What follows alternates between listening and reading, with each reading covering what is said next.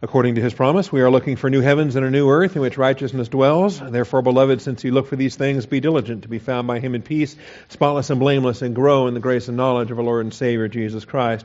Our growth comes through the scriptures, as always. We are in the book of Jeremiah this morning, and uh, we've covered 15 chapters, and we're ready this morning for chapter 16. We were off last week with the missionary report appreciate having uh, Moses in town and the blessings uh, there that it was for Moses to bring the Word of God to us. Uh, but this morning we're back to uh, Jeremiah and we're ready now for chapter 16. The word of the Lord also came to me saying, You shall not take a wife for yourself, nor have sons or daughters in this place. All right? Wow, that gets your attention, doesn't it? It's like uh, one of the Ten Commandments Thou shalt not commit adultery, thou shalt not steal, thou shalt not. Think about all the thou shalt nots everywhere in the Bible. And here's a thou shalt not that gets your attention, doesn't it? Thou shalt not take a wife for yourself, nor have sons or daughters in this place. And so it's a sad message. And uh, we're covered here, 21 verses worth between now and the end of the hour. It is Communion Sunday, though, so that's always our short, short session. Let's uh, open up with a word of prayer and get right to it. Shall we pray?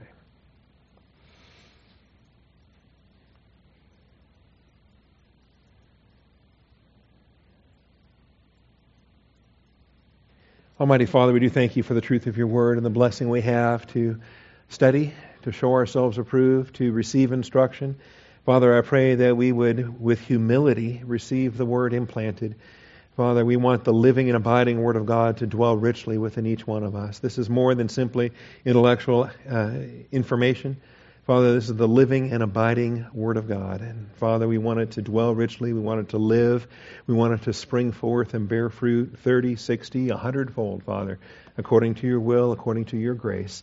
So bless your word today. Open the eyes of our understanding. Bless us as we assemble together. I thank you, Father, in Jesus Christ's name. Amen. All right, Jeremiah is going to be placed under severe personal life restrictions in order to communicate Judah's pending judgment. This is not normal. Celibacy is not normal. Marriage is the normal plan. It is not good for the man to be alone. And in the normal design of things, from Adam and Eve throughout the Old Testament into the New Testament, with few exceptions, marriage and family life is considered normal.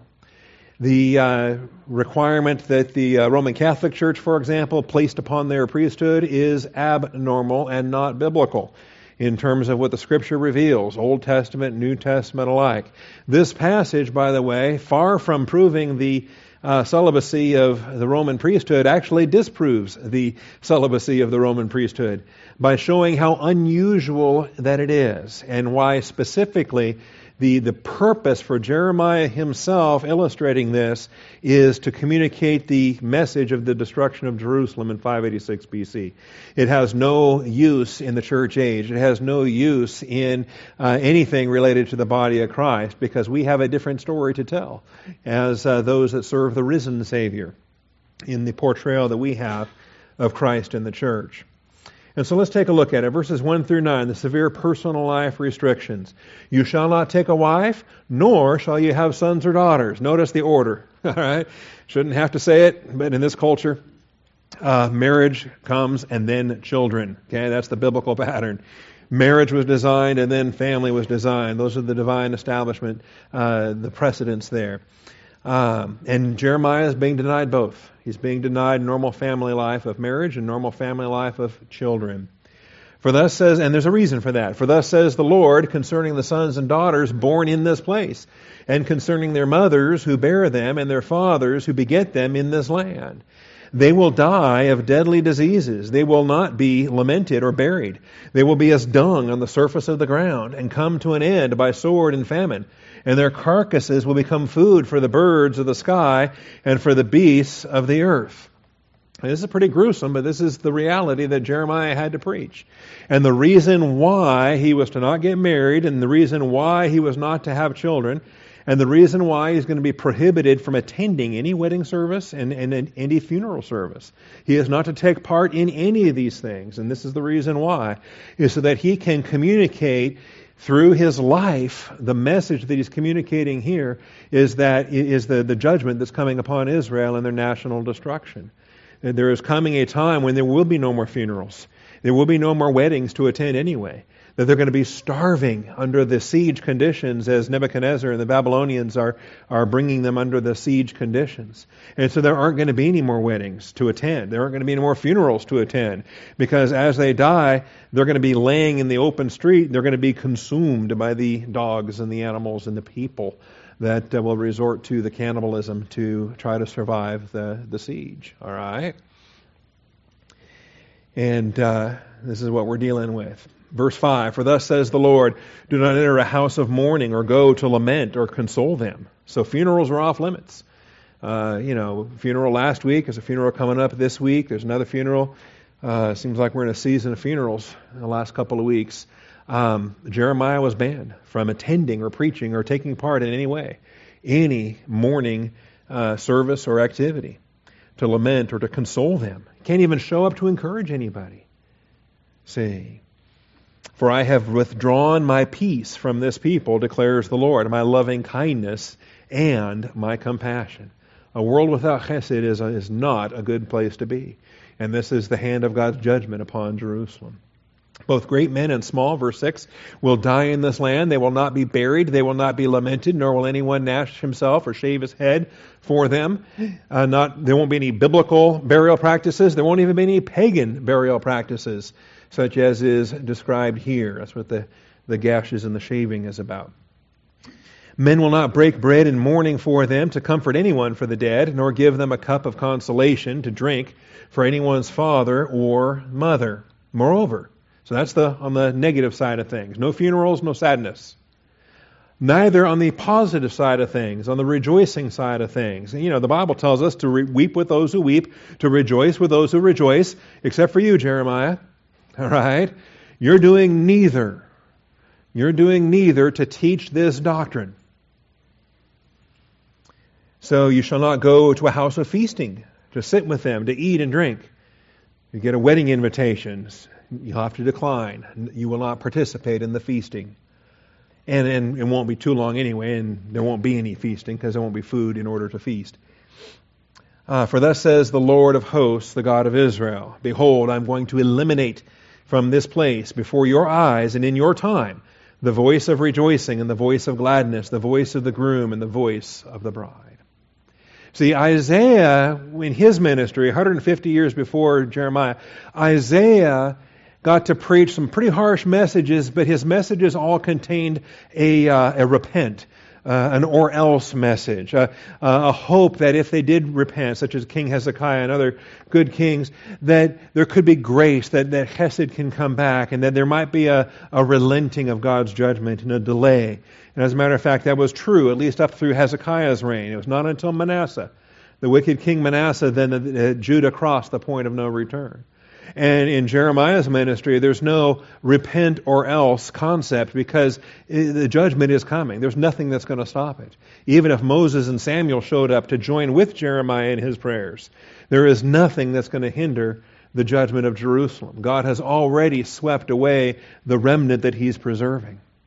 And by the way, uh, and we'll see this coming up in a passage, uh, family life was to continue on a normal basis, as normal as it can be in captivity. They were t- supposed to take wives, they were supposed to have children, they were supposed to run businesses, they were supposed to live in their exile, in their captivity, to live as normal a life as they could under the, the Babylonian dominion in the Babylonian lands. And uh, they would have things as normal as possible in their captivity for 70 years before they would return back to Jerusalem. The ones that would have it on an abnormal basis are the ones slated for destruction, those that would actually encounter the, uh, the sword, that would encounter the Babylonian armies when Jerusalem falls. And so this is what we deal with here, all right? So it starts with marriage and family life. Jeremiah is denied the temporal life blessings of a wife and children. He has denied it. It is not permitted him. Now, uh, Ezekiel is allowed to get married, and he, uh, he, does get married. And in fact, there's another episode in Ezekiel's life where his wife dies, and he's not allowed to grieve. He can't go to his wife's own funeral. And that is to communicate a different message that the doctrine that Ezekiel's teaching there. Uh, so that's different than Jeremiah's message. He has denied the temporal life blessings of a wife and children. He He's given some of the toughest work to do of any Old Testament saint, and he's denied a helpmate in his work of service. He, uh, he has to engage in this work without a helpmate, see. Another aspect that makes him very much a type of Christ. In Jesus' day, some people thought he was, he was Jeremiah returned. Uh, and I expect a lot of it had to do, well, he was not married, he wasn't, didn't have a normal family life, he was hated about as much as Jeremiah was hated. There were a lot of other similarities between Jeremiah and Jesus. And, uh, and so here we see it. And this is quite a contrast with uh, the instructions that are sent to the captives. If you hold your finger here in chapter 16, we can peek ahead to chapter 29, and I'll give you a preview for where we'll be in 13 weeks. Jeremiah 29.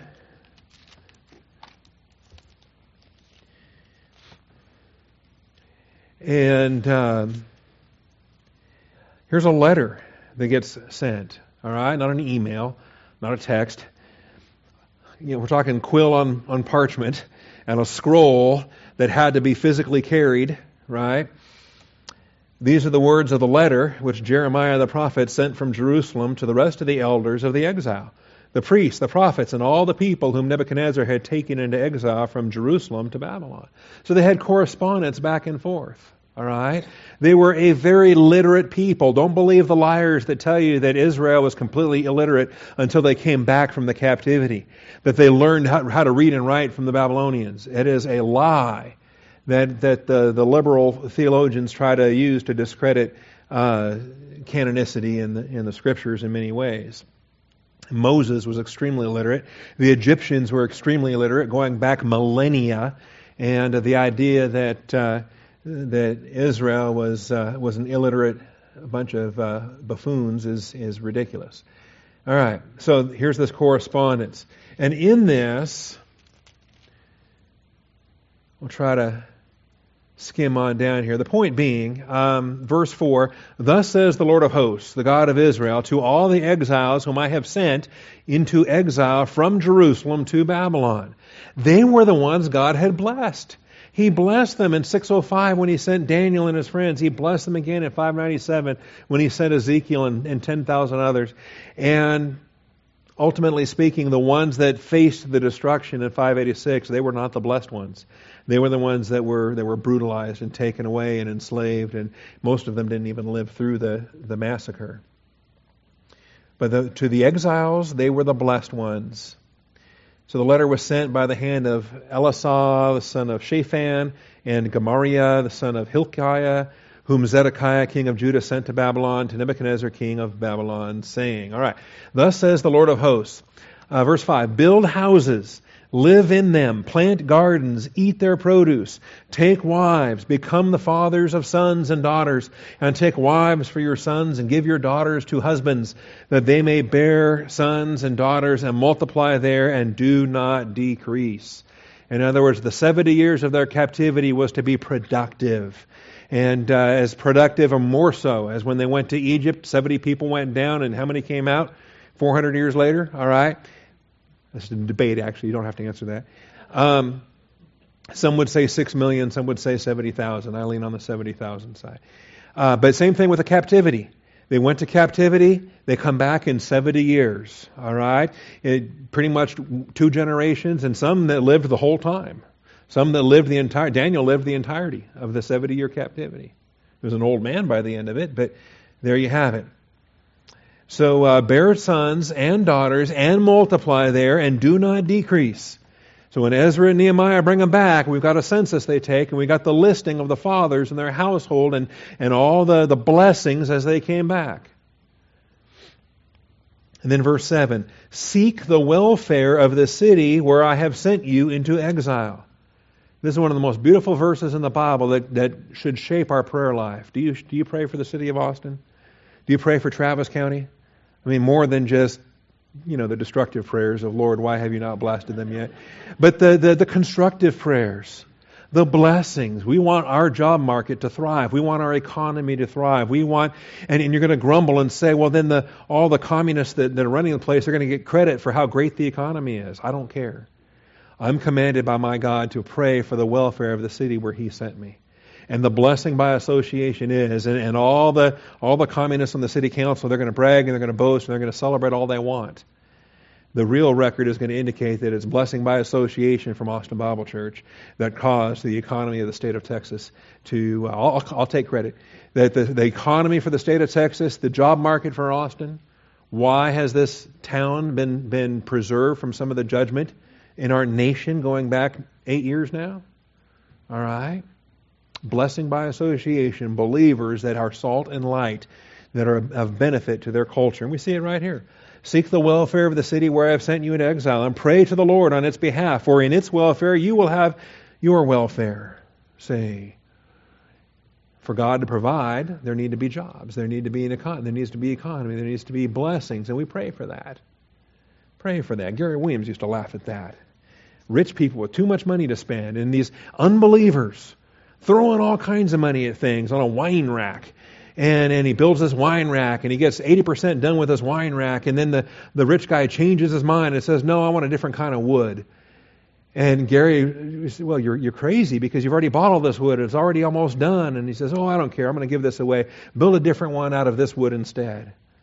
And Gary would just making more money hand over fist and thanking the Lord, saying, you know, God's blessings, that the treasure of the wicked is saved up for the righteous and uh, and that he thanked the Lord. He said, "Lord, this is your grace provision that this unbeliever has too much money. This Muslim has all this money to spend, and uh, this Christian carpenter is is being blessed to uh, to produce these things." So pray, seek for the welfare of the city. They are told to have normal family life. What a vivid contrast! Jeremiah is not going to have normal family life. And Jeremiah is, and you can imagine because, right, when, didn't we say he was about eight years old probably when he started to prophesy, when he entered into ministry? And he, you know, you're looking forward to growing up, you're looking forward to finding a girl someday, you're looking forward to, you know, not going to happen. Not going to happen for Jeremiah. Stay faithful. And he does. He's banned from all funeral services and celebrations. We read through those verses already. Funeral services and celebrations. And, you know, you think uh, in some, you know, a lot of folks maybe wouldn't mind the, the free pass. Sorry, dear, I'd love to go to this wedding with you, but, uh, you know, God said I can't go. So. You know, it may be that there's uh, occasions when you wouldn't mind getting out of those kind of things. But for those that are truly spiritually minded, that realize, you know, in funerals, you have a chance to speak about eternal life. You get a chance to speak about the glory of Jesus Christ. You have a chance to encourage in different things. There are there are some very unique ministry opportunities that only happen that only happen at funerals. People that never come to church, but they go to funerals, and you got a chance to preach Christ. Say, banned from these things. Other Old Testament prophets are placed under similar abnormal circumstances. I mean, the book of Hebrews says these are men of whom the world was not worthy. And I believe that. I believe in some of the things what they were commanded to do. Read Hosea sometime. You know what Hosea was commanded to do? Hosea 1 2 and Hosea 3 1. He had to marry a harlot. And then uh, he had to take her back when she had resumed her harlot occupation, her prostitution business. And he takes her back. So you look at Hosea 1 2 and Hosea 3 1, and he did that in, under orders from the Lord so that he could portray what the Lord has been enduring in all the harlotry that Israel had put Yahweh through. Israel was the faithless bride of Yahweh Elohim, the Lord God of Israel, and Hosea had to portray that in, in his marriage, in his family life. He has to name a couple of kids. He gives them those names to teach the doctrine, and the second one's like, likely not even his kid anyway. The first one is, but the second one is probably not even his kid. You know, his wife's a prostitute. Who knows whose kid this is? Ezekiel in chapter 24. Uh, he has normal family life until the time that his wife dies. And then he's not allowed to grieve and he's not allowed to mourn and he's not allowed to attend her service. All right? And uh, you can read that in Ezekiel 24, verses 15 through 24. I believe there's also a church age application as well. And if you want more on this, I recommend the studies we did years ago in 1 Corinthians chapter 7. The, uh, the church age is the intensified stage of the angelic conflict. Paul says, in view of the current distresses, I think it best that there are reasons why a believer may choose to, uh, to not get married. A believer may choose to not raise a family, to not raise children. And it's because of the intensified stage of the angelic conflict. It may be God has called you to a ministry. It may be missionary work whereby it's too dangerous for wives and children. Or it may be um, other facets of divine discipline, facets of angelic conflict whereby uh, God is, has, has um, enforces a time of separation. And the, and the husband and wife are separated for, for months on end. See. So in 1 Corinthians 7, we have the description here. Um, and yet it's not normal, okay? I think it's clear that uh, what's normal is getting married, that, it, that it's not good for the man to be alone. Uh, not all men are as myself, Paul says in verse 7, but each man has his own gift from God, one in this manner and another from that. Not every man is designed to be celibate. Not every woman is designed to be celibate. Verse 9, if they do not have self control, let them marry, for it is better to marry than to burn. If, if God has not equipped you physically and spiritually and every other way to be uh, celibate, well, then you're not designed to be celibate. Marriage is the provision for that. That's why it's called the marriage bed. So, what's normal is marriage life and children. However, you get down later in the chapter and he starts to address the conflict and about the condition that you were called in. And it may be. So, verse 24 each one is to remain with God in that condition in which he was called. Now, concerning virgins, I have no command from the Lord, but I give an opinion as one who is by the mercy of the Lord found trustworthy. And this is his commentary on the intensified stage of the angelic conflict. I think then it is good, in view of the present distress, it is good for a man to remain as he is. And you have to balance that. You have to consider that. That is a it is good statement. And you got to put that side by side with the it is not good statement of, the, of, of Genesis and ask yourself, where are we now? Ask ourselves, I'm thankful God's giving us Isaiah followed by Jeremiah. And we need to ask ourselves, where is our nation headed and how quickly are we getting there? All right? And uh, do we have discernment as to where we are in the church age? Anyway, so if you marry, you've not sinned. If you if you withhold marriage, you've not sinned. If you keep your virgin daughter virgin and keep her under your roof, you've not sinned. And all the things there. If you want more on that, like I say, it's uh, it's on the website in the First Corinthians series, and I recommend that. Now, the reason for the captivity is spelled out in generational terms. So as we get to verses 10 through 13, we've got some striking statements that are made here. Let me get back to Jeremiah now, Jeremiah 16 again. You can rescue your finger that you've had trapped since I told you to leave your finger there in chapter 16. All right. He says in verse 10 Now, when you tell this people all these words, they will say to you, For what reason has the Lord declared all this great calamity against us? So, he's going to communicate the doctrine connected with his unmarried state and connected with his non participation in funerals and weddings and everything else. He's going to preach to them why he doesn't do these things. And they're going to say, Why? Why is God putting us through this? Because they've evidently not been listening to the first 15 chapters. All right? They've actually been ignoring most of what he's had to say. Well, they want to know why. You know, perhaps now he's reaching the age where he is of a marriageable age. Maybe he's at the stage now that his, his clan, his parents are starting to, to uh, contract and arrange a bride for him, and he's saying, No thanks, I'm not doing this. The Lord has told me no, uh, no marriages. And he has a chance to preach, and they want to know why. For what reason has the Lord declared all this great calamity against us? And what is our iniquity, or what is our sin which we have committed against the Lord our God? Then you are to say to them, You want to know why? Here's why. And it's what I've been saying for 15 chapters now, and more. And it's actually very precise, and he speaks to them in generational terms. That's extraordinary. It is because your forefathers have forsaken me, declares the Lord, and have followed other gods and served them and bowed down to them. But, uh, but me they have forsaken and have not kept my law. So it starts with the forefathers, but it doesn't stop there. If that's all there was, they might have a complaint. They might have a yeah, but. They might point to a scripture and say, well, wait a minute. Are we judged for the sins of the fathers? And they might have a claim. They might want to get, I know, first of all, they might want to get repentant. and then they can start speaking scripture with the Lord. They might have a case, but they actually don't have a case because they are the worst of all the generations. And this is, this is where the long suffering of the Lord has reached its limit. Remember, it's only to the third and fourth generations of those who hate me that he, that's the, the patience of the Lord, you understand. He says then in verse 12, You too have done evil, even more than all your forefathers. For behold, you are each one walking according to the stubbornness of his own evil heart, without listening to me. See, the forefathers, at least they listened before they rejected it.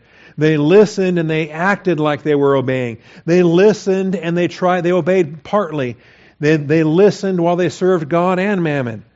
All right? These guys, they're not even listening. They are rejecting Yahweh Elohim out of hand, not even listening as they go to serve the, the false gods of this world. And so they are even worse.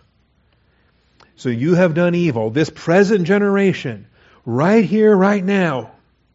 Okay? And then who are they in our culture? Who's the present generation right here, right now in our culture? Millennials, right? I mean, the ones, they, they tell us that there's a generation on the way after the millennials, and they're just not all here yet. Okay? They're still being born. They're not, they're still kids. They're still growing up. But we're talking about the generation right here, right now, that's in college and starting their careers and starting their families. That's the millennials. Okay? I'm to just pray. Okay? Pray hard. Because when we start comparing generations and we start evaluating what's the hunger for truth, what's the spiritual priority, is it greater or is it less? And well, Rodney Stark thinks it's increasing. And he's a very smart man. And his, his most recent book is, is counterintuitive. And he'll tell you from, right from the cover, he says, this flies in the face of everything you've been told. But he thinks the coming generation's going to be more religious than present and past generations. And I hope he's right. I hope he's right, saying, for a lot of things. Now, your forefathers in verse 11, you guys in verse 12. Here's what's happening, verse 13. I will hurl you, vomit you, out of this land into the land which you have not known, neither you nor your fathers, and there you will serve other gods day and night, for I will grant you no favor. Part of the divine discipline upon the idol worshippers is to cast them into the land of idolatry and give them over for 70 years of this. And this is what's coming. I will hurl you. When a land vomits its people, that is a, uh, a clear teaching from the Old Testament. We want to be clear on that. I believe our land is on the verge of vomiting unless there's a repentance soon. Our land is on the verge of vomiting. Forefathers over several generations have forsaken Yahweh and rejected His law. All right? And we better recognize that. Because descendant generations must break that pattern or else they face worse apostasy and worse judgment. God only tolerates a certain point to the third and the fourth generations. Now, a generation can break that. There can be a good king, there can be a revival, there can be uh, periods of, of recovery. In the Old Testament describes occasional periods of recovery in the south, the southern kingdom, right? 20 good or 20 kings in the in the line in the line of Judah and several were were, were good kings. Josiah was a good king. Hezekiah was a good king. Jehoshaphat was a good king, mostly. Um, Asa was a good king. They, they had some bad ones. Oh, they had some awful ones. They had Queen Athaliah. They had uh, Manasseh. They had some awful, awful kings in the, in the south. In the north, there were 19 kings, and they were all wicked. Okay, that's an easy way to remember. There wasn't a good one up there. So read Numbers 32, verses 6 through 15. Read Deuteronomy 32, 15 through 18. And what you, what's going to strike you is it's going to strike you is the generational basis upon which Yahweh operates. How he deals with his covenant nation on a generational basis. Everyone that was 20 and old, older when they walked through the Red Sea, they were the ones that were condemned. They, they died in the wilderness. In order to enter into the land of flowing with milk and honey, they had to be under 20 at the Red Sea event. All right? And I think that's significant. We've been teaching this recently as well in the, in the Proverbs class. Because in Proverbs 10, we've been dealing with generational accountability. When does God hold you accountable? When does God, I mean, there's a certain amount of grace when you're a child, when you're under your parents' roof, and you're under your parents' discipline, and you may not like it, but you understand how much grace is there? Because it's your father and mother that stand before the Lord that answer to the Lord for how they're raising you. But when you leave father and mother and the two cleave to one another and become one flesh, and when you step into your own generational accountability, now you stand before Yahweh Elohim. Now you stand before the Lord God. And you're accountable as to whether you live the Word of God or not. And that generational accountability, God holds you to it. That's Proverbs 10, as we've been dealing with it. The captivity generation represents the worst apostasy up to that point.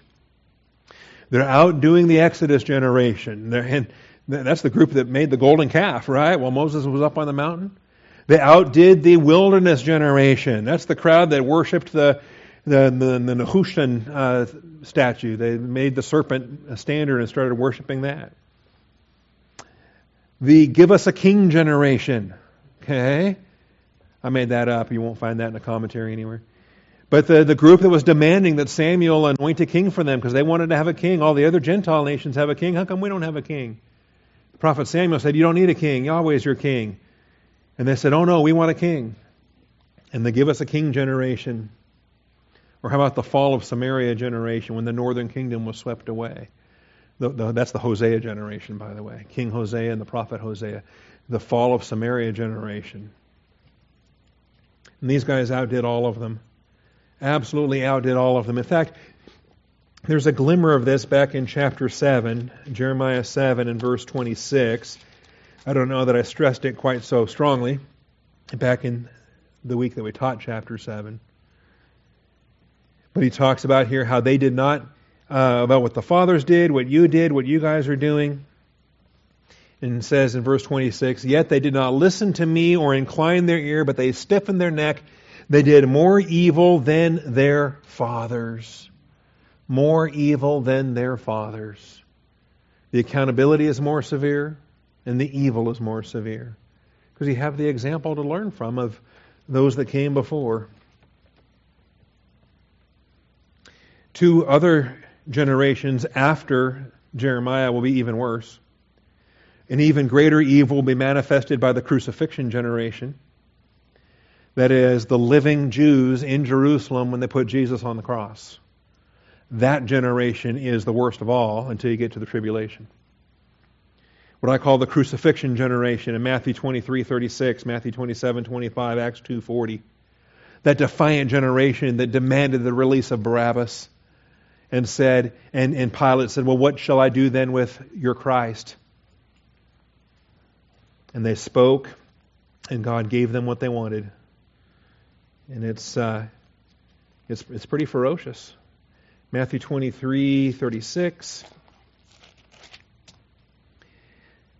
Um, he talks about filling up the measure of the blood.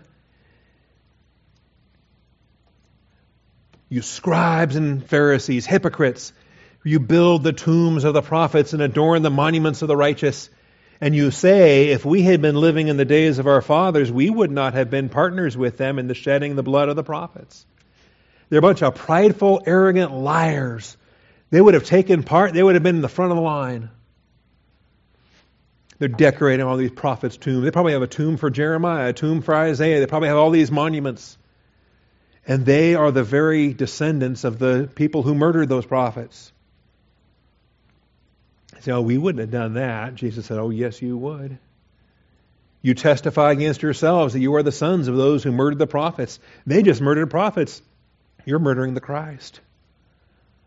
Fill up then the measure of the guilt of your fathers.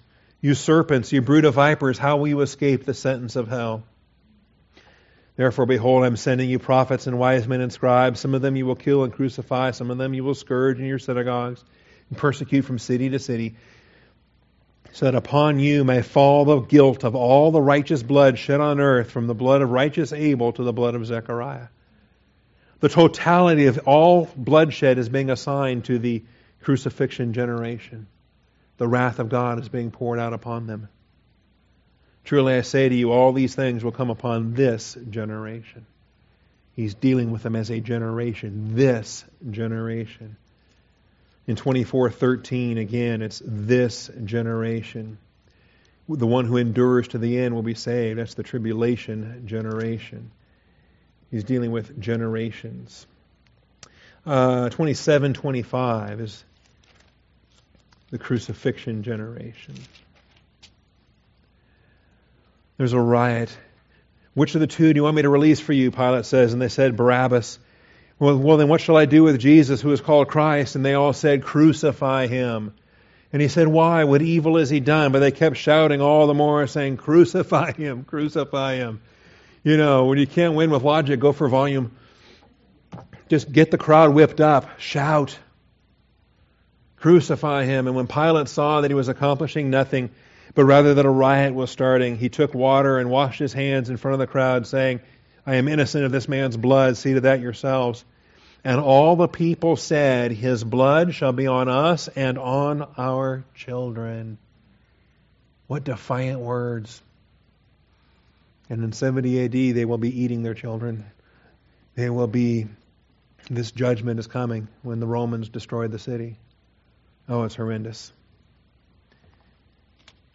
Finally, Acts 2.40 is the final reference here to the crucifixion generation and God's dealings with them on a generational basis. Acts 2:40. And uh, Peter is preaching to them about how they crucified the Christ, and they're pierced to the heart, and they say, "Brethren, what shall we do? You know, what do you do if you've crucified the Christ?" He said, Repent, each of you, and be baptized in the name of Jesus Christ for the forgiveness of your sins. You need to identify with the body of Christ and enter into the church age. That's not a Billy Graham evangelism message there, you understand. For the promise is for you and your children and for all who are far off, as many as the Lord our God will call to himself. And with many other words he solemnly testified and kept on exhorting them, saying, Be saved from this perverse generation be saved from this perverse generation. That's why that repent and be baptized message is so totally different from our gospel message, right? The coming Antichrist generation as well is featured prophetically. Jesus speaks of it in Matthew 10 23, Matthew 24, in the uh, Olivet Discourse. Matthew 24, verses 13, 14, and 34. I'm not going to have time to take us there, but you understand? That's dealing with the Antichrist generation of the tribulation of Israel. That's the generation that will not pass away before the, the Lord returns in Second Advent, where the one who endures to the end will be saved. Finally, then, verses 14 through 21, restoration is promised, both near and far. See, Jeremiah is so powerful. He talks to them about 70 years. He talks to them about how they're going to come back from Babylon. But in many of his messages, he is looking eschatologically down the road to tribulational prophecies. He is looking to the second advent of Jesus Christ. See, the coming back from Babylon is just a, a foreshadowing. It's just a, a preview of coming attractions. When Zerubbabel and Ezra and Nehemiah bring them back from Babylon, that's just a, a sample. Second Advent, Jesus brings everybody, every Jewish person from the planet comes to live in the land. And much of uh, Jeremiah's message addresses that in verses 14 and following. Notice, Therefore, behold, days are coming, declares the Lord, when it will no longer be said, As the Lord lives, who brought up the sons of Israel out of the land of Egypt. That up till now has been the common uh, language of a vow, the common language of identifying the God of Israel. Who is the God of Israel? Well, it's the God of Abraham, Isaac, and Jacob. He's the God who redeemed us out of Egypt, who brought us through the wilderness, who brought us into the land of flowing with milk and honey. And for all of their history, through their Old Testament history, that has been the God that they serve. He's the God that brought us up out of Egypt. But that, that remembrance is going to be done away. They're no longer going to say, because something so much greater is coming. The global regathering of Second Advent is coming. And they're going to talk about the God who brought them back from captivity. Now, after Zerubbabel brings them back, it's the God who brought us back from Babylon. But in the Second Advent, the God who brought us back from global captivity. That's what's going to be said. Verse 15 As the Lord lives, who brought up the sons of Israel from the land of the north and from all the countries where he had banished them. For I will restore them to their own land, which I gave to their fathers. And imagine, he's going to bring them back globally, not just one exodus from one country like Egypt, but 200 exoduses from 200 Gentile countries, or however many there will be at that point in time. I don't think many of them will still be left after Armageddon. A lot of them are going to be destroyed in the coming wars. But when he regathers all the Jewish people from the four corners of the earth and he brings them into the millennial kingdom, then what's going to be said is the as the Lord lives, who brought us back. And they're not going to remember Exodus. Exodus will, will be forgotten compared to the global regathering of the second advent of Jesus Christ. Okay? And so I can't imagine anything maybe would America ever replace George Washington? I mean, would, would we ever talk about the, the country who, you know, it will no longer be remembered that George Washington was the father of our country, that he led the, he was commander in chief of the Continental Army, that he led the, the war effort against Great Britain. Can you imagine what it would take? What kind of existential war for survival it would take for a future general to be become known as the second founder of America. Okay? The second founder, the second George Washington, the second founder. It would have to be existential. It would have to be so sweeping. You know, Rome had three, three founders of Rome. Gaius Marius was the third founder of Rome. It would have to be something along those lines for there to be a second founder of America. But here's this is what they're saying with respect to as the Lord lives, who brought us back in the second advent. The second, the Exodus will no longer be front and center. Okay, almost word for word, what we read here is going to be re-taught in chapter 23. The same prophecy, the same promise comes back again, not only here in verses 14 and 15, but it's restated in chapter 23. Interestingly enough, fishermen are promised. Fishermen are, fo- are promised, followed by hunters. Oh, man. Can we stop and spend three or four weeks on this? Who are the fishermen? Who are the hunters? Can we um, delve into the fishers of men that Jesus called in his first advent? And the hunters of souls that he will summon in his second advent that actually will precede him in the tribulation? Jeremiah 16 16. Behold, I'm going to send for many fishermen, declares the Lord, and they will fish for them. And it's remarkable, isn't it? The, um, the Pharisees hated those fishermen. They were scornful, a bunch of Galilee hicks, you know. You Galilee, I mean, they were like, they were picking on Galilee like I pick on Kentucky, right? It's just like, we just, there's, there's certain part of our nation that we, we poke fun of because we think they're less sophisticated, or I don't know why, for whatever reason. I grew up in Washington, we poked fun of Oregon. You know, you grow up in Texas, you pick fun of Oklahoma, right? Or, I mean, every state has a staff. What I want to know is who does Kentucky pick on? Tennessee, or West Virginia, maybe I don't know. But the, these these Pharisees look looking down at these Galilean fishermen as a bunch of knuckleheads, as a bunch of morons, ordering them to quit preaching Jesus, and these Galilean fishermen are just embarrassing them left and right. They're powerful in the scriptures.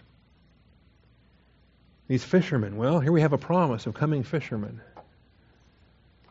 And, and this verse needs a lot of work, by the way. Most of the commentaries do something different with these fishermen and hunters. They make them agents of Nebuchadnezzar in the 5th century BC. But anyway, I am going to send for many fishermen, declares the Lord, and they will fish for them. And afterwards I will send for many hunters, and they will hunt for them from every mountain and every hill and from the clefts of the rocks. And that, that's the, the, remember the underwear that he put in the cleft of the rock? Okay? Same cleft, same vocabulary, same eschatological fulfillment. This is a grace provision. He's going to take some ugly underwear and make it new. All right.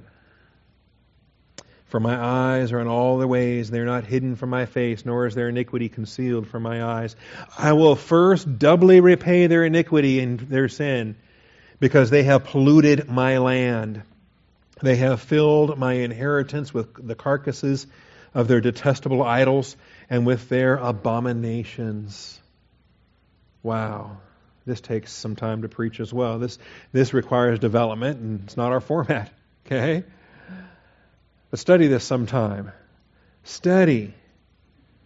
Double compound discipline. Why does Yahweh Elohim administer double compound discipline?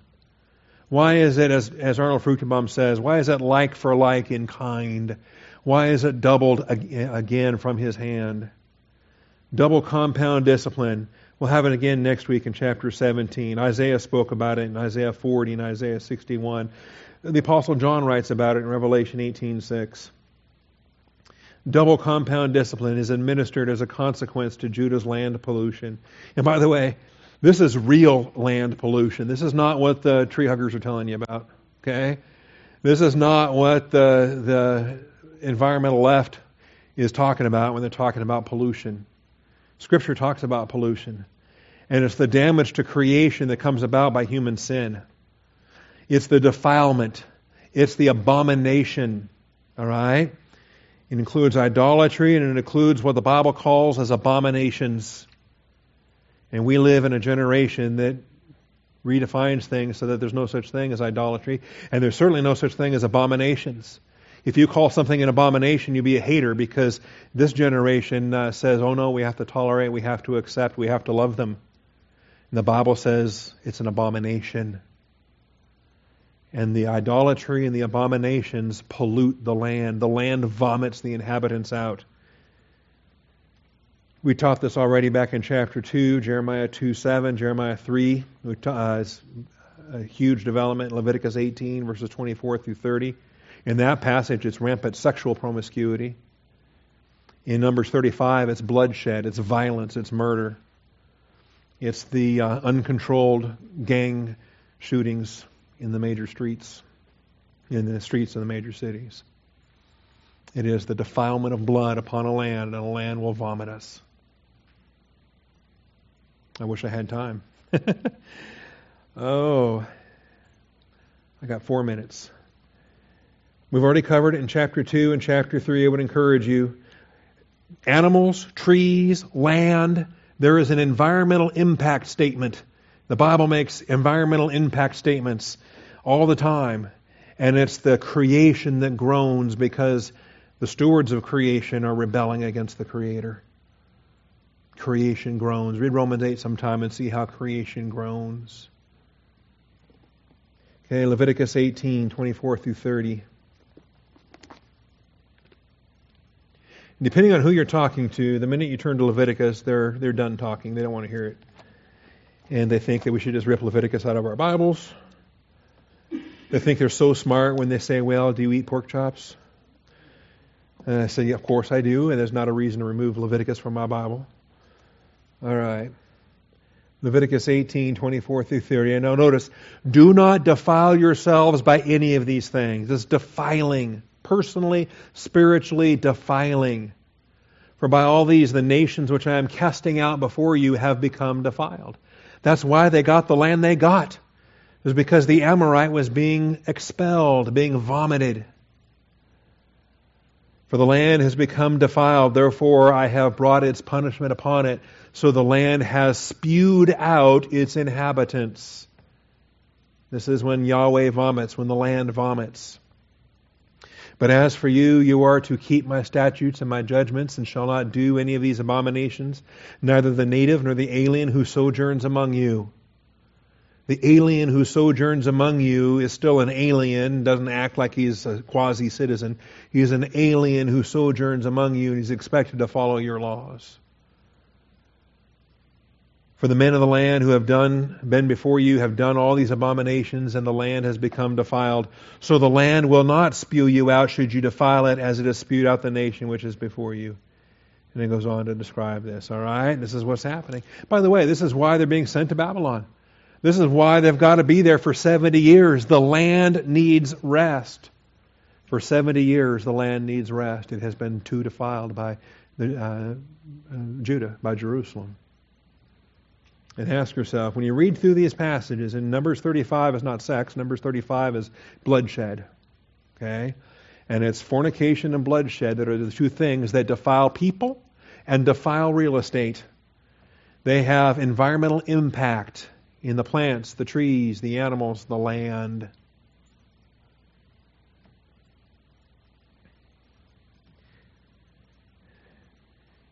The final verses here are rather encouraging. Gentile nations are going to forsake their idolatry and turn to the God of Israel.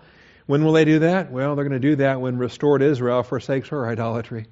Okay? In the second advent of Jesus Christ, when they come through the tribulation, and when restored Israel forsakes her idolatry, they will come and they will worship. All the Gentiles will come Jeremiah 16, we've already taught this, in Jeremiah 3, 17, Jeremiah 4, 2. There's a great promise in Psalm 22, 27, which I like. Psalm 22 is the crucifixion psalm. And um, it's a good psalm to look at right before communion. Psalm 22 is the My God, my God, why hast thou forsaken me psalm, as our Savior's on the cross. And yet he has hope for the other side. He has hope for the other side of the cross. What's going to happen because of the cross? And uh, from you comes my praise in the great assembly. I shall pay my vows before those who fear him. The afflicted will eat and be satisfied. Those who seek him will praise the Lord. Let your heart live forever. All the ends of the earth will remember and turn to the Lord. All the families of the nations will worship before you. What a promise. Isaiah 2 2 as well is a promise. I'll close with my favorite one Zechariah chapter 8. Are you guys tired of seeing Zechariah chapter 8?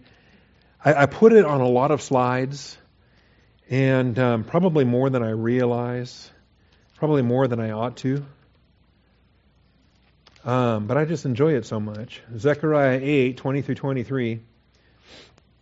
Thus says the Lord of hosts, it will yet be that peoples will come, even the inhabitants of many cities.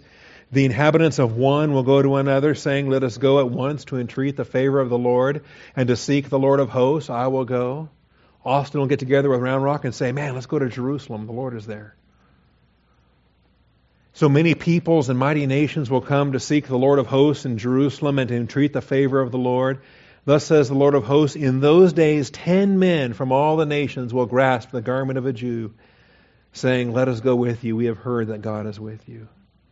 Ten Gentiles will grab the garment of a Jew and say, You know the Lord. Teach us doctrine. Teach us the Word of God. Man, well, so in order for Israel to fulfill their stewardship function, what needs to happen? They need to abandon their idolatry. They need to go through first of all, the 70 year captivity, but ultimately they need to go through 2,000 years of uh, Gentile dominion. They need to go through the great tribulation of Israel. They need to be brought back. All right? And Jesus will do that. All right.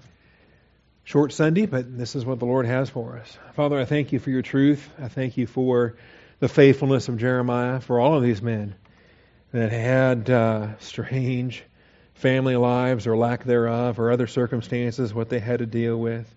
Isaiah had to go around naked for three years, and um, a lot of these prophets, Father, they uh, they were destitute. They uh, lived in caves. They were fed by birds. They were sawn in two. Men of whom the world was not worthy. And uh, and I thank you for their faithfulness. I thank you for their message.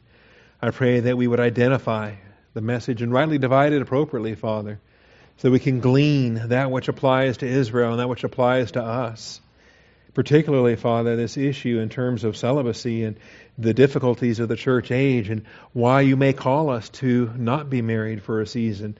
And why, if uh, you call us to be unmarried all of our days, or if you deny us children all of our days, Father, open our eyes to see that your purpose is that which you accomplish, and it is for our good. It is for the glory of your Son. And I pray that we would be mindful of our uh, pursuit that we would run with endurance the race that's set before us, and that we would lay aside the encumbrances and the sins, and we'd stop grumbling over what we don't have, and we would start pursuing what you have supplied. And I thank you for being so powerful, for being so faithful, for uh, letting the Word of God just come alive and shape our thinking. Thank you, Father. In Jesus Christ's name I do pray. Amen.